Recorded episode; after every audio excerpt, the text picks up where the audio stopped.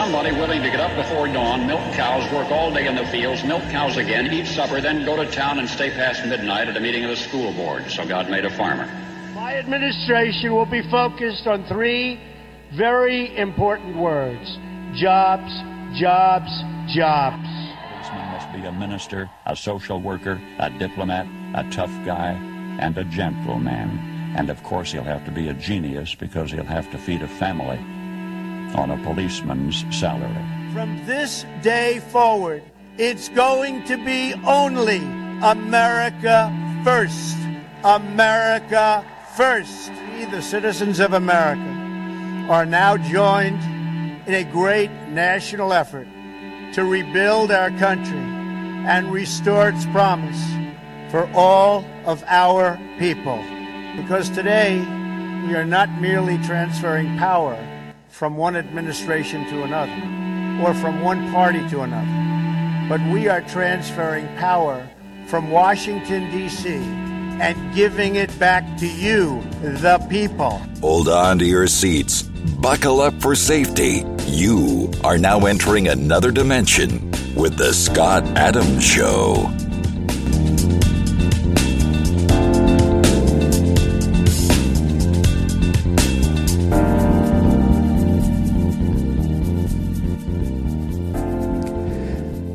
That's right. My name is Scott Adams. You're listening to the Scott Adams Show. So the uh, Republicans got a little bit crushed last night in many, many key states in the uh, election uh, results. So pretty bad for the Republicans. Wonder what Ronna McDaniel's doing, huh? I mean, she absolutely failed. And I guess she failed to get people to out to the polls and vote. But she also failed uh, on the issue of articulating the position, and I, I would say it's Trump's position on abortion. And uh, so you know you gotta you gotta look at this and and just say, wow, you know, is she trying to lose the party? I you know she's been aligned with the Lincoln Project and aligned with the McCarthys and the and the McConnells, the McRhinos, Republicans in name only. She's been aligned with the Paul Ryans of the world.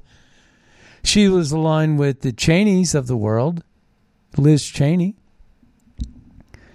and all these other people that have since come out and have proven themselves to be Trump hating rhinos. So, you know, what gives?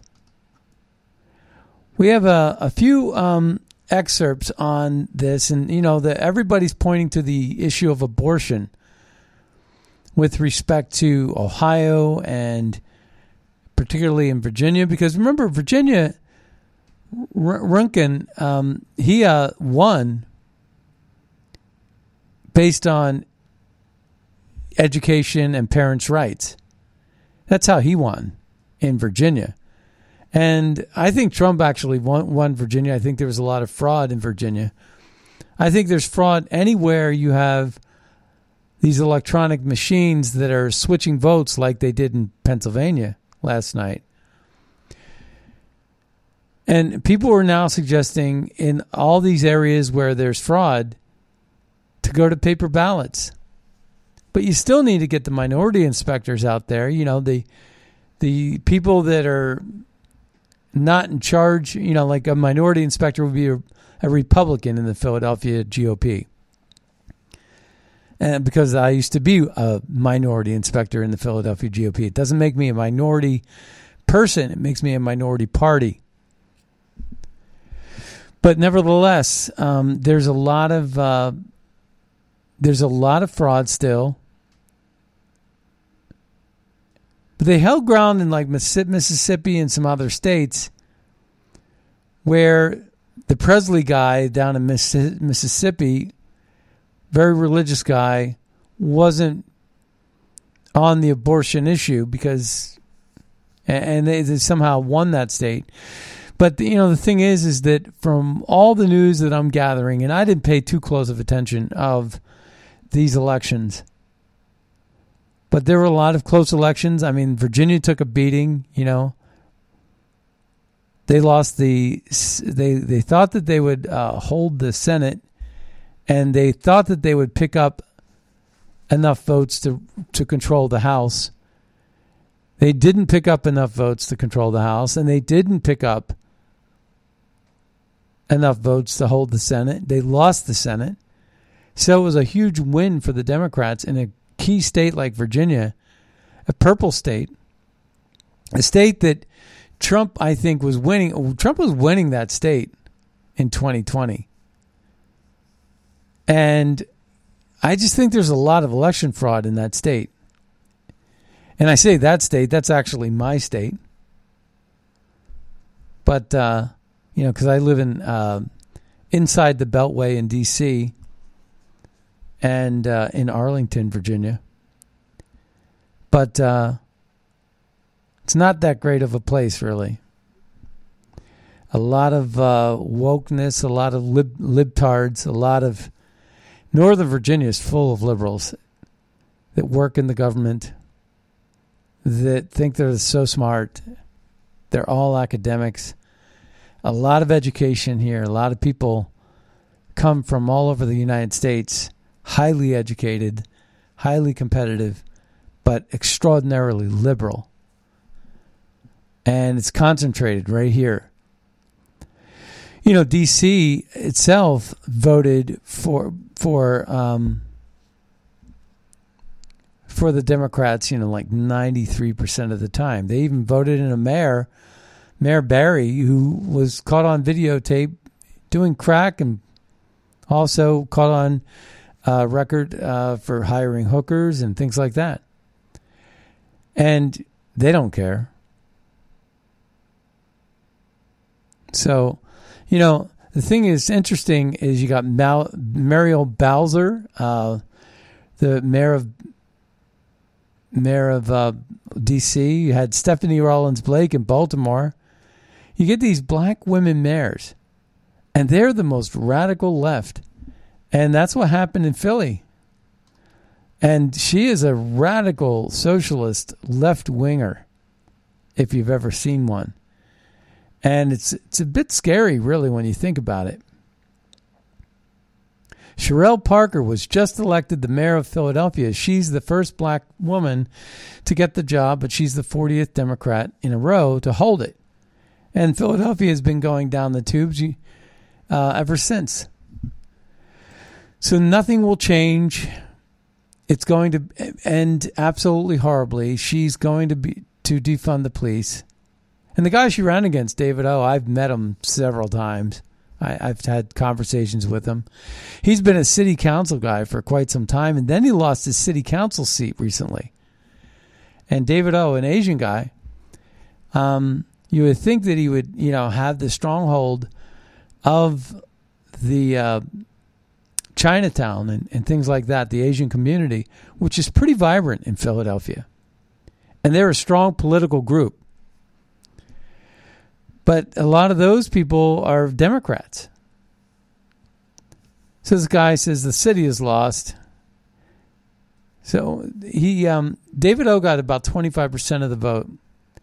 I can recall when Mayor Kenney who used to sit beside me at this bar and get slobbering drunk at you know this place on Ray Street. And you know, he was the town drunk. And I made a joke one time. I was out with friends. I said, "Let's walk by Ray Street. You know, let's walk, walk by and see if uh, he's at this typical bar." And it was just a. We were walking, and uh, I Go. We walk down there, and there's three black limos. This was when he was mayor elect, and there's three black limos because he was the mayor elect. He now is protected with Secret Service or whatever they have in Philly. And sure enough, he was there.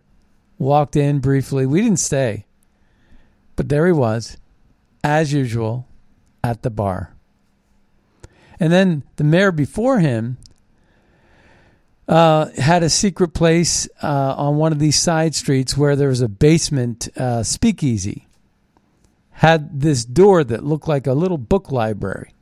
and you can get a pass and go down inside. And I went down inside because I wanted to get a tour. And the person gave me a tour. I didn't stay there. And there was the mayor with his mistress. Philadelphia is such a crooked town. You go to Kensington and there's nothing but heroin and crack and fentanyl. And you go to northwest Philly and you could make it out of there. If you could make it out of Beirut, you would be have a better chance. Just like Jared Kushner said, he has a better chance of surviving as American Jew in Saudi Arabia than on a university American university campus. So Philadelphia is lost. Detroit was the richest city in the United States in 1960. They went Democrat, and all of a sudden, Detroit is, you know, the bottom of the barrel. And it, it's run its course. And in a large capacity, unions are a huge problem there. I remember growing up in the Ohio, the Ohio Valley and uh, the Steel Valley uh, back in the 70s. And, you know, steel was king and buy American. You know, cars had Amer- steel bumpers. Remember that? They rusted like crazy. But Japanese they they made a movie uh, of Gung Ho with Michael Keaton that that really addressed that issue. How Japanese was emerging, you know, the the whole market, the, the global market, the shipping lanes and everything were getting very sophisticated at the time. This was before the internet. Once the internet came, it was, you know, the world markets were together, which is when they started pushing this globalism because they knew that they could achieve this goal of a one world, new world order, one world government. And this is why globalism has really become what it is. And they've controlled media, they've controlled the internet, they've controlled every aspect of things. Remember, Al Gore was the one that, it was really the National Science Foundation that started the internet. But you know, with regard to domain, domain names and registrations and things like that. It was the National Science Fund. But Al Gore says he started it.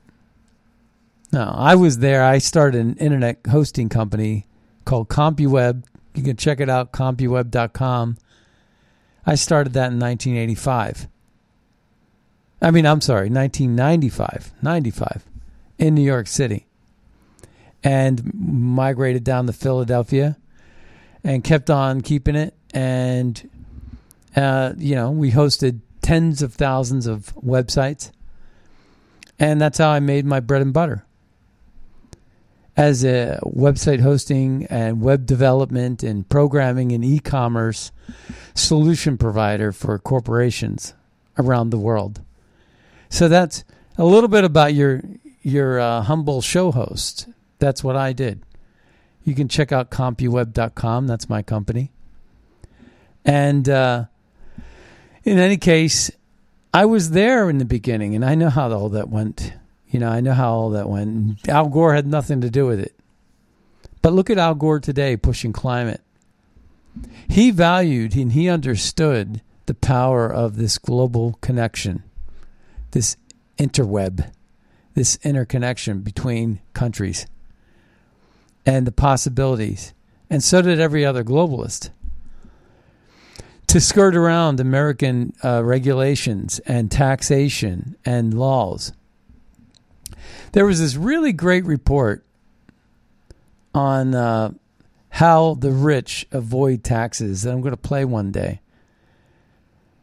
It's it's about stock options. They were talking about Elon Musk, for example, and Elon Musk would buy stock options, but you will never have to pay stock options.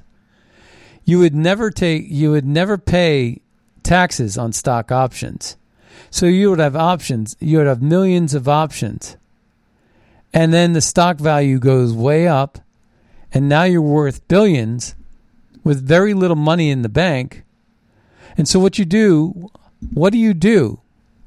What do you do to to have spending money? Well, you borrow against the options. So you have these stock options that you never pay taxes on.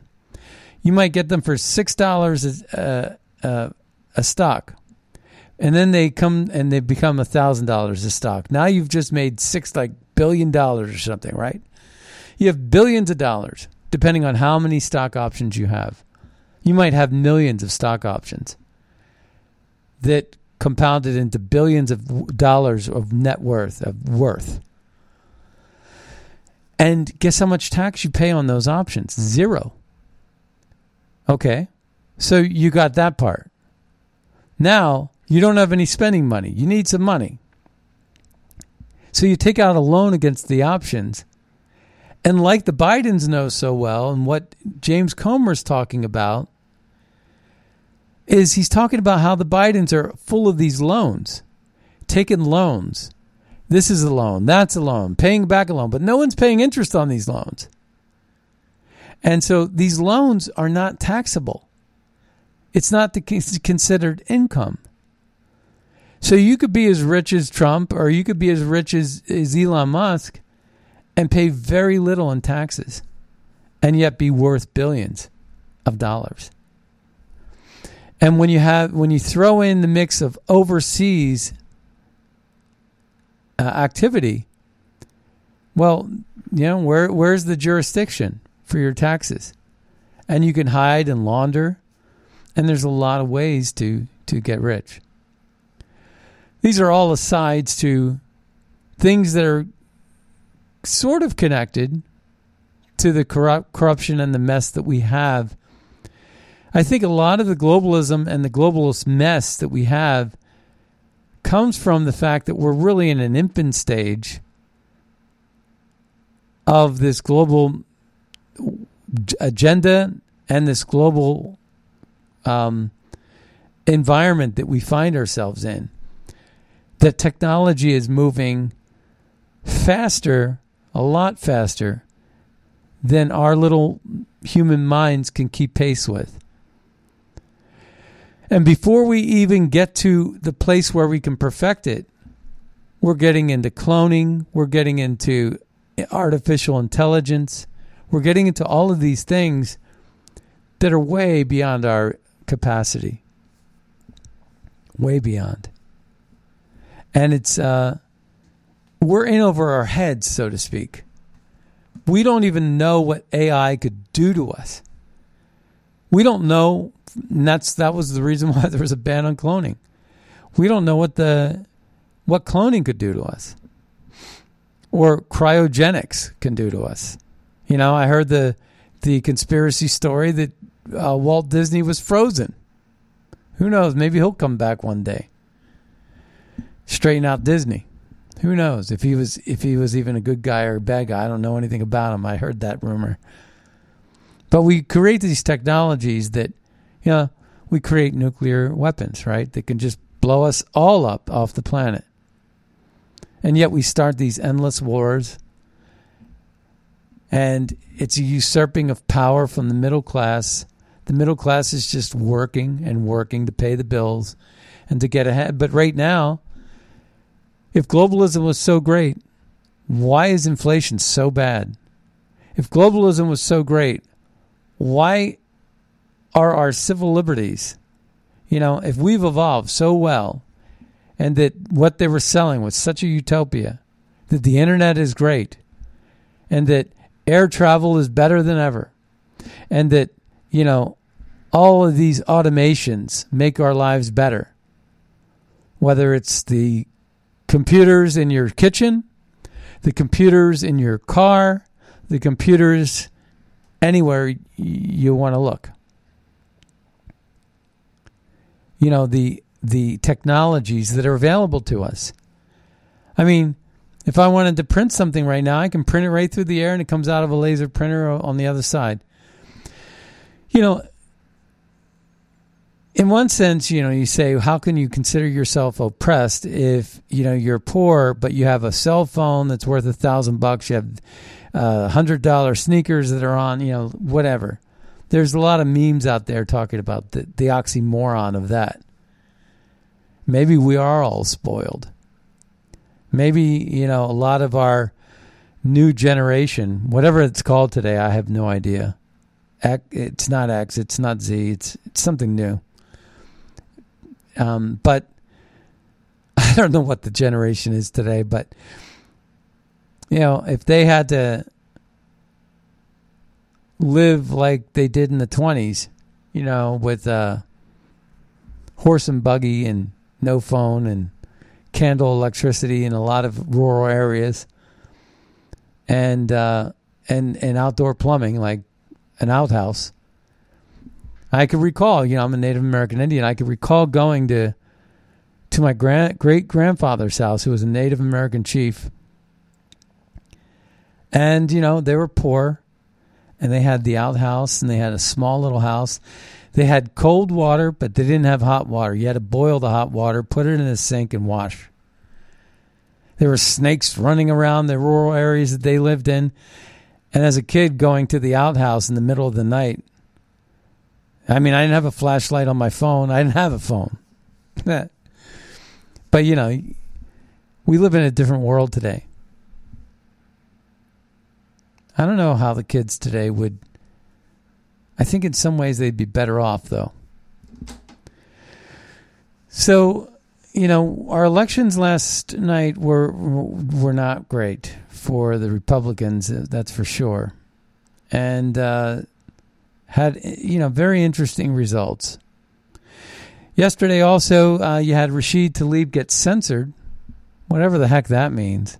Yeah, I know it's one step below expulsion, but who cares? I mean, she didn't. She didn't. She wasn't remorse for saying, you know, land to the sea, uh, that the Hamas should own the land to the sea, which is basically to not acknowledge Israel as existing. That's what that's what Barack Hussein did his whole term, his whole two years.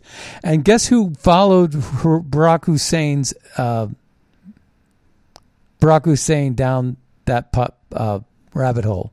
Guess who did it? Uh, Lindsey Graham.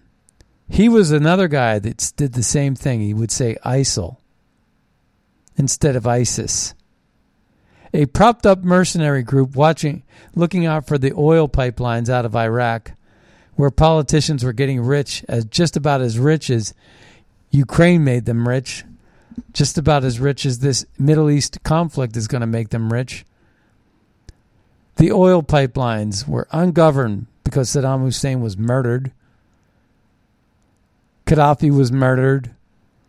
Mubarak was thrown out of office, replaced with a Morsi, the Muslim Brotherhood. And together, they were able to run oil in exchange for gold and mining rights into Africa out of Iraq. And they were able to run oil out of Iraq through Turkey. Hence, the reason why it is that Erdogan and Obama were such great friends because they had a green light initiative and Syria they needed a piece of Syria and that's why they set up headquarters for ISIS in Syria. And and also that's why there was a conflict in Syria. Because Russia uh, Syria is a puppet country of Russia. Russia is protected protecting Syria and has their largest naval base outside of Russia in Syria. And so Russia says, well, you know, if oil's coming up from Iraq on the cheap, that's going to hurt our oil coming down from Russia into Europe. Uh, so that's going to hurt our business. That's a competing revenue stream. And I remember Lindsey Graham calling it ISIL when he was trashing Trump and and getting involved with McCain and all these different black market deals, whether it's Ukraine, from Ukraine all the way down to the Middle East. There's video footage, there's dialogue. I got the I got the receipts on all that. But that's what ISIL was. The same thing that Rashid Tlaib got in trouble for was the same thing that was being done, just said differently from the land to the sea, right?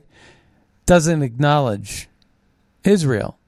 Well, ISIS versus ISIL in Levant versus in Sham is a region of the world in the Middle East.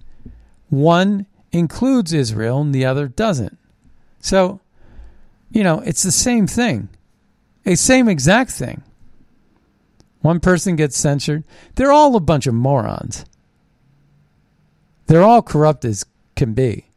And that's why I choose not to even get too involved in this whole conflict because it's just absolute bonkers nonsense. It's a joke, it's a charade.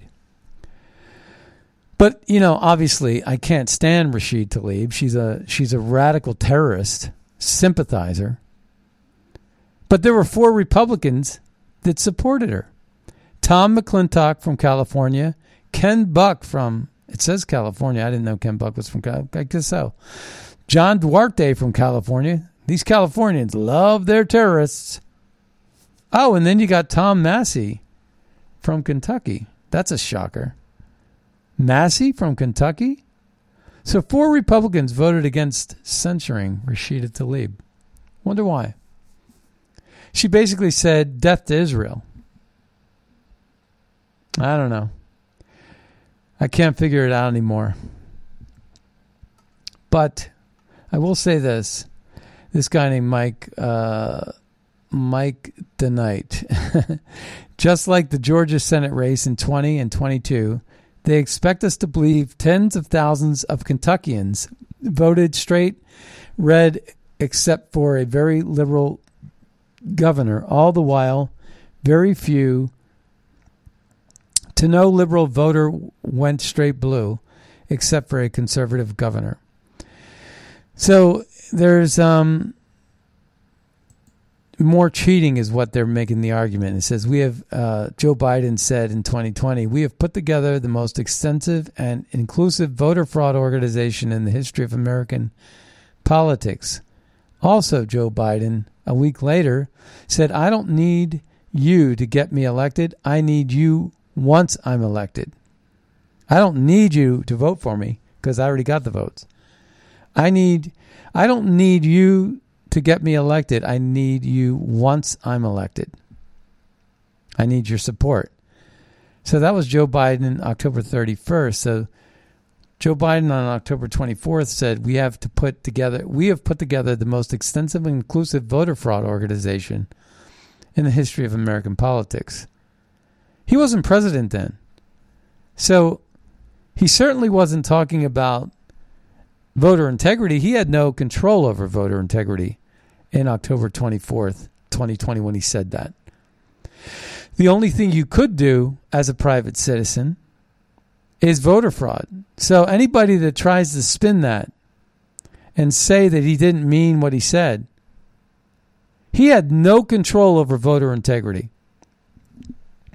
And there was no voter integrity in 2020. You couldn't possibly have voter integrity when you had no signature verification.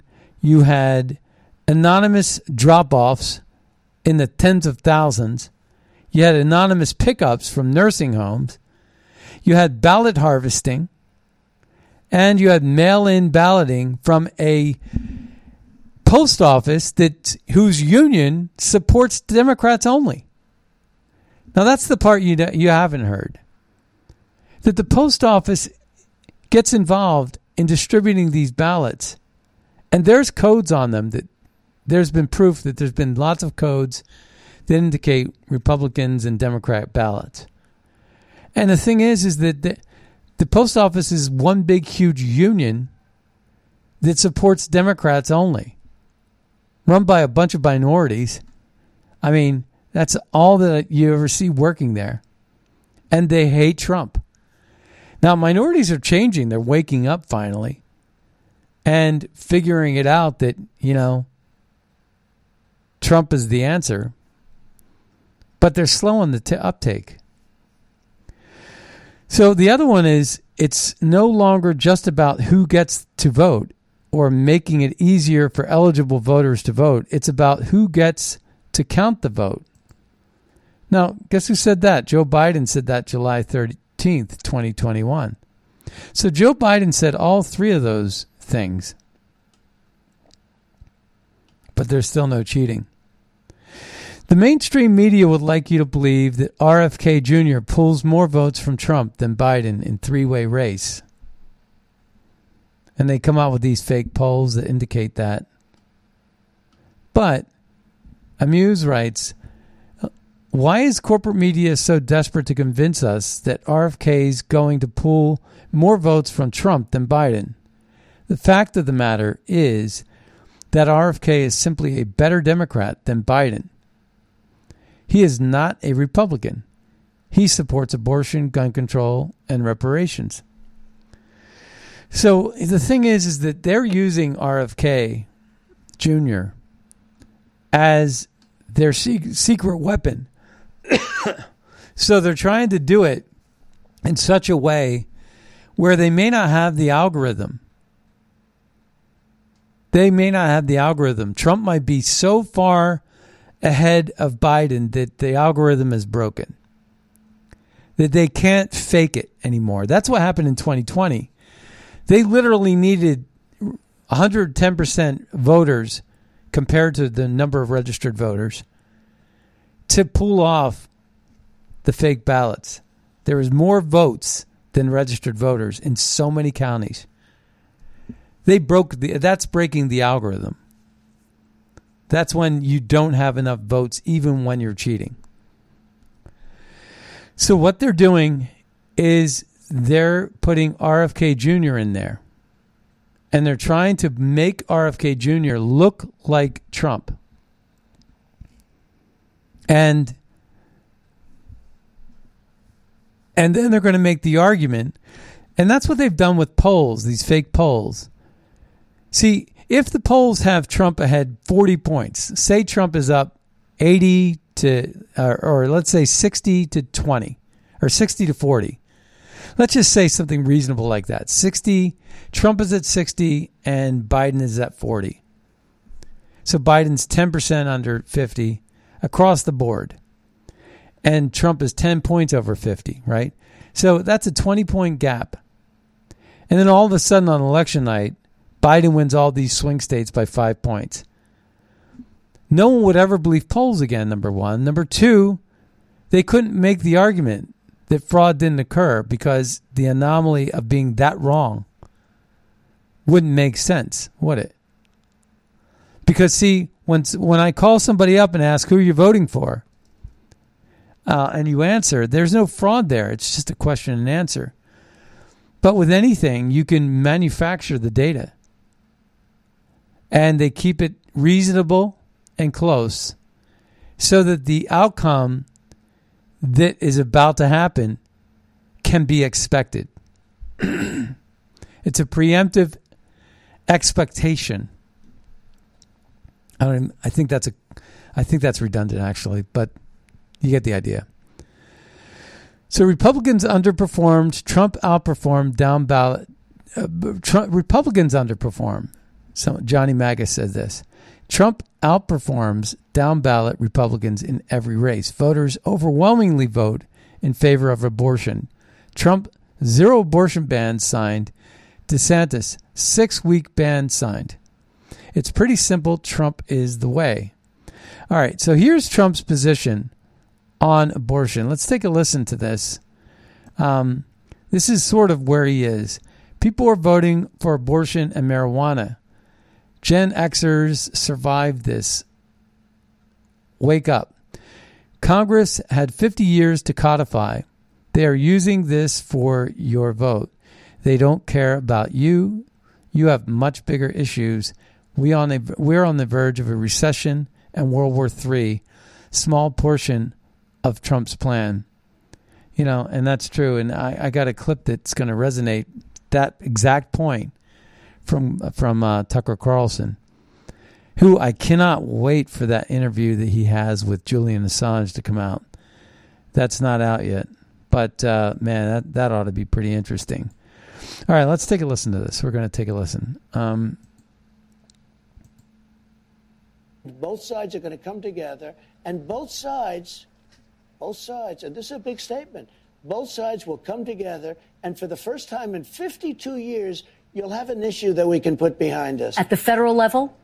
Uh, it could be state or it could be federal. I don't frankly care. So you're not committed to a ban at the federal level. I will say level? this everybody, uh, including the great legal scholars, love the idea of Roe v. Wade terminated so it be brought back to the states. It sounds like that's what you think too, that Well, it should I- I remain would- a state I issue. would say this from a pure standpoint, from a legal standpoint, I think it's probably better, but I can live with it either way. It's much more important. The number of weeks is much more important. But something will happen with the number of weeks, the amount of time after which you can't do it. And you know what? The the most uh, the most powerful people that are anti-abortion are okay with that now. And you know what? They weren't okay with that even a year ago. Your former Vice President Mike Pence believes that a fetus should have constitutional rights. Do you believe that, Mr. President? Well, President? Mike Pence said something about 15 weeks, too, which was a big change for Mike Pence because Mike Pence had no exceptions. I have exceptions, by the way. I think people should have exceptions. I think if it's rape or incest or the life of the mother, I think you have to have exceptions. Does a fetus have constitutional rights, and, Mr. and a lot of people, when they don't have exceptions. Now, I will tell you that I think most people, most Republicans, are willing. Uh, you go life of the mother, Mm-hmm. rape, incest. I I think people should have exceptions. I think if it's rape or incest or the life of the mother, There was a two. It was a have to have two-piece video uh, audio. constitutional rights, And, Mr. and a lot of people, when they don't have exceptions. Now, I will tell you that I think most people, most Republicans, are willing. Uh, you go life of the mother, Mm-hmm. rape, incest. I think most of them are are there. But should a a fetus big have statement. constitutional rights, Mr. President? Well, Just- I don't know. I don't know what he's saying because before he wanted, you know, you couldn't have abortion. what are you saying? Now all of What a sudden, excuse me. Now all of a sudden he's saying 15 weeks. I said, wow, where did that come from? That's a radical change. Look, something is going to happen that's going to be good for everybody, and that's what I'm. I'm almost like a mediator in this case. So what Trump is saying is this, and we're going to continue this for a second, but just to, so you understand, Trump is basically saying it doesn't really matter what I think. It matters what people. It, this issue should be more local. It should be at the state level, and if you want to live in that state, then live in that state. If you don't want to live in that state, live in another state.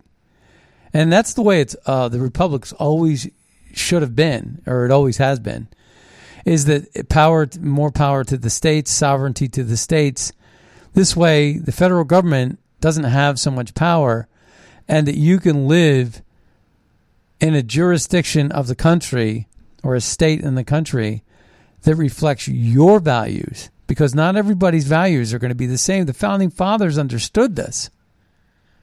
So I think that Trump is absolutely right on this, and and in fact, you know, the Republicans, if you look at the election this year, yesterday, uh, th- there were major problems, uh, and we got beat up on marijuana, which I uh, detest.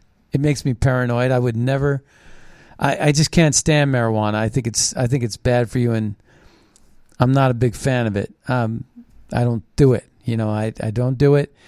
It makes me paranoid. I actually think that if they did more studies, they'd find there's associations with schizophrenia on that. I, I could be wrong about that. But I, I'm not a big fan at all.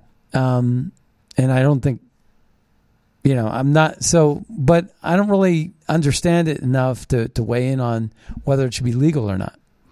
Uh, I personally don't care if it's legal or not, except for the fact that I think it's harmful. I think that they're, it's not good. I think it's a gateway drug. So for a lot of reasons, if I had, you know, in perfect world, I would probably say, why do we need to introduce another drug? We already have alcohol. Why why introduce another drug to make our population smarter? I mean, isn't that the goal to be better? So I don't know. I just think it's counterproductive um, to be having that as an issue. I think it's also counterproductive um, for abortion to take so much center stage. Um, and I think it should be something that the states should weigh in on. And I think Trump is right. They wanted Roe v. Wade terminated because it was inappropriate. And I agree with this. We got it done. Something's going to happen. It's going to be a number of weeks. Something's going to happen where the both sides are going to be able to come together. And then we'll be able to go into other things like the economy, our military. Are you saying a federal ban with exceptions? Is that what you're saying? Uh, I, what I say is very simple because you can't put words in my mouth like that. I because just you've been hearing understand. me talk about this issue, yeah. and I think talk about it uh, very productively. It could be a state ban. It could be a federal ban, but Democrats want that too. Democrats don't want to see abortion in the seventh month. Okay, I speak to a lot of Democrats. They want a number. There is a number, and there's a number that's going to be agreed to. And Republicans. So, so obviously, this gets to conception, right? And the the the uh, religious aspects of this, uh, and that's why Trump wants to push it to the state. Republicans should go out and say the following, because I think the Republicans speak very inarticulately about this subject. I watched some of them without the exceptions, et cetera, et cetera. I said, you, you, other than certain parts of the country, you can't, you're not going to win on this issue. But you will win on this issue when you come up with the right number of weeks because Democrats don't want to be radical on the issue. Most of them, some do. they don't want to be radical on the issue. They don't want to kill a baby in the seventh month or the ninth month or after birth. And they're allowed to do that. And you can't do that.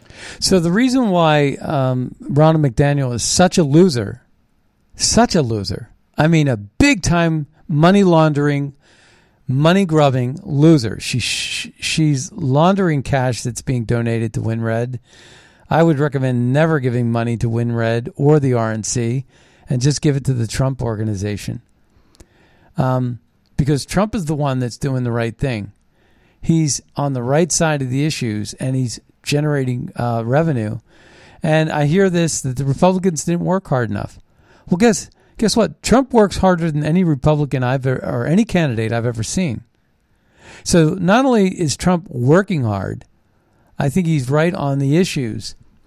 I think that the big way, the way you win the abortion argument is you win it by uh, spending a lot of money accusing the Democrats of supporting infanticide.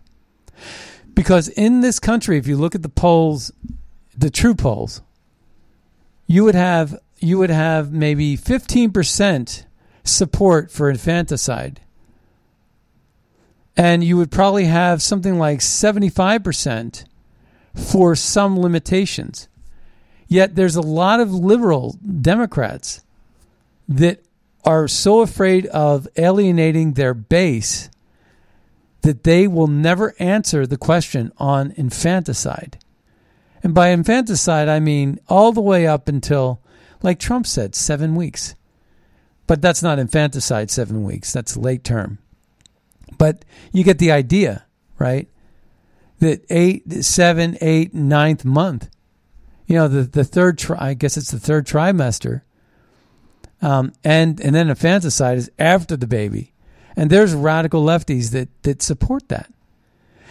And if the Republicans could just get off their heels defending their position and get on the balls of their feet and push back and get the Democrats on the he- on their heels having to defend the indefensible of infanticide or late term abortion, which is insane, well, then you won the argument. It's so easy to win. You can win this argument.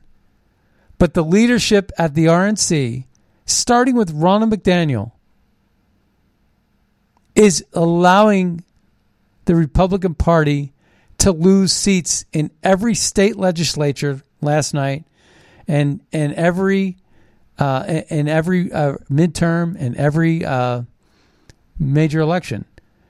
If ballot harvesting is what needs to be done in order to get enough votes in the legislature, in the legislatures, to reverse and, to push and advance voter integrity, like paper ballots, like getting rid of these rigged voter voter machines, like illegal, you know, voter ID requirements, and things like that, we'd be better off. We'd be a lot better off. So, um, yeah, here's the point that uh, Tucker was making right here. People need to care about their country and not so much about these foreign policies that make no matter. Metro America recently, it's like not in good shape at all. It's kind of poor, actually, shockingly poor.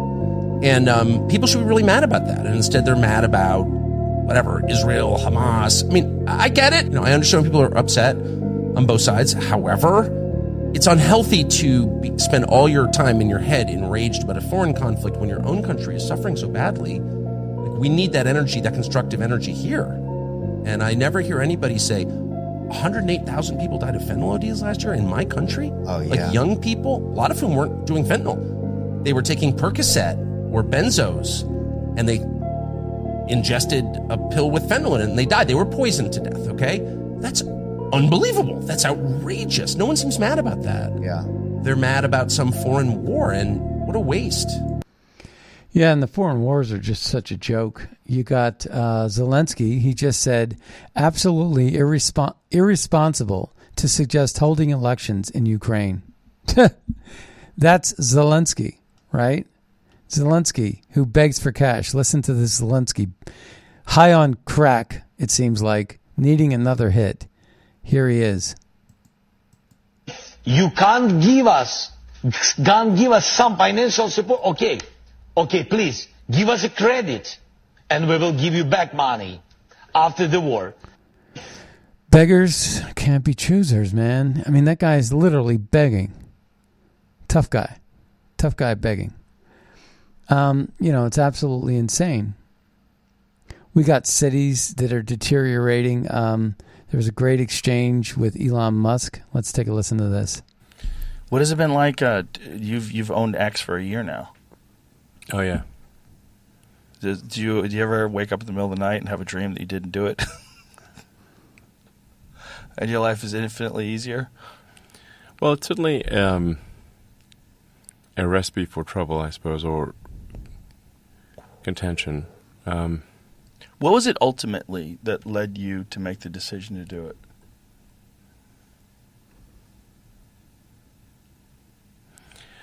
This is I interesting. mean, this is going to sound uh, somewhat melodramatic, but I was worried about that that it was having a corrosive effect on civilization. Uh, that it was uh, just having a bad a bad impact, um, and um, I think part of it is that it's, it's where it's where it was located, which is uh, you know downtown San Francisco. Um, and while I, I think San Francisco is a beautiful city, and and we should, should really fight hard to um, kind of right the ship of San Francisco. If you've walked around downtown San Francisco, right near the ex FKA Twitter headquarters, it's a zombie apocalypse. I mean, it's rough.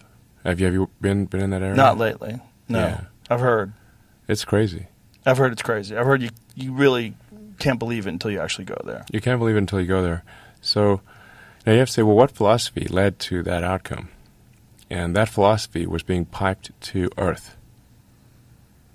So, um, you know, a philosophy that would be ordinarily quite niche and geographically constrained, so that, that the sort of the fallout uh, area would be limited, um, was effectively given an information a weapon. Um, a tech, uh, inf- information technology weapon to propagate uh, what is essentially a mind virus to the rest of Earth. Um, and the outcome of that mind virus is very clear if you walk around the streets of downtown San Francisco. It is the end of civilization. And it's not just uh, propagating the mind virus, but suppressing any opposing viewpoints. Yes. Well, in order for the virus to propagate, it must suppress opposing viewpoints. So, because it doesn't stand up to scrutiny. correct. That's why they didn't want ivermectin, right? Ivermectin was going to get in the way of COVID. it's the same virus. You know what? I mean, the virus of information and the vi- that is is censorship. Like the censorship is the ivermectin to free speech and truth. You know, I mean, philosophically, you can get into all of that. It's it's quite interesting. So, um, there's this meme that's going around says Hamas leaders worth staggering $11 billion revel in luxury on private jets while Gaza people suffer. Yeah, and we're keep on giving them money and stuff like that. It's just ridiculous. Who else wants proof of citizenship and a photo ID required to vote? Hmm, I do. Why can't we get that? I'm not alone, right? Other people want it too. The threat of terrorism has never been higher in Britain as many thousands of Palestinians and Hamas supporters plan to disrupt the our Armistice Day. And so this Jim Ferguson is talking about that. They're talking about a Palestinian uprising today that's, you know, today, literally today. I've heard that from the State Department. Um, all right. This one says a polling location in PA was caught flipping votes for a judge race between Democrats and Republicans. That's a fact. That's true. The error was eventually caught and they've gone to paper ballots. The county executive says he's frustrated and doesn't understand how this wasn't caught sooner. Maybe it's time to go to all paper ballots nationwide. Huh? That's a good idea, right? Why not? Why not do that? So, um, yeah, let's see. We have very limited time left. There was a couple of things I wanted to to play. Um, so this one person wrote this: Today's election proves we need GOP ticket who can sympathize with women and address economic concerns of childhood on the issue of abortion in order to win in 2024. There's only one ticket who can do this while being vehemently anti establishment Donald Trump and Nancy Mace. Wow. Didn't see that one coming, but I thought it was interesting. Um, I thought that was an interesting thing. I think that Sarah Huckabee Sanders would be a good choice. I just think that South Carolina is where Nancy Mace is from, and Huckabee Sanders, you know, Sarah, is uh, from Arkansas. Trump's already won those two. And that maybe he needs to get a VP that from a state that he needs to flip. And right now, the only one that he's losing in, in terms of the battleground states, is Wisconsin, probably thanks to Paul Ryan, which is probably the same reason Beshear won in Kentucky is no help from McConnell, right? And uh, I didn't, you know, and Rand Paul was pushing for the Republican. But, you know, we shouldn't be losing these states like Kentucky and losing issues in Ohio or, you know, being behind in Wisconsin. We should, this, this shouldn't be happening under a Biden administration that's so abysmal and so wrong all the time. And so something needs to be done. You know, we uh, didn't have a great night in 2023's election. We didn't have a great night in 2022's midterm election. You know, and I'm just saying, what the heck is going on? And why won't Ronna McDaniel resign in disgrace? So I'm. It should happen, though. It absolutely should happen. But this Nancy Mace thing's kind of interesting. And, you know, like I say, somebody pushed Senator Ron Johnson uh, uh, as a way to pick up Wisconsin. Maybe. Who knows? Well, that brings us to the end of the Scott Adams Show. I want to thank everybody for tuning in today. Be sure to check out magapack.org. Find out how we're advancing America First values to make America great again. That's America First Values. Go to uh, magapack.org. And uh, if you make a donation, it really does help keep the Scott Adams Show commercial free. We get a whole bunch of ads through the Red State Talk Radio. We could put them on our, this show any day of the week. I don't want to do it, and uh, and so you know donations to magapack.org help out that way. Uh, keeping us commercial free for a whole hour works really well for podcasts. You don't have to get disrupted that way. Uh, also, you can check out buglecall.org for all of our bios for the board members on this nonprofit. Use Red State as your promo code over at mypillow.com. And we'll see you next time on the radio. Bye bye, buddy.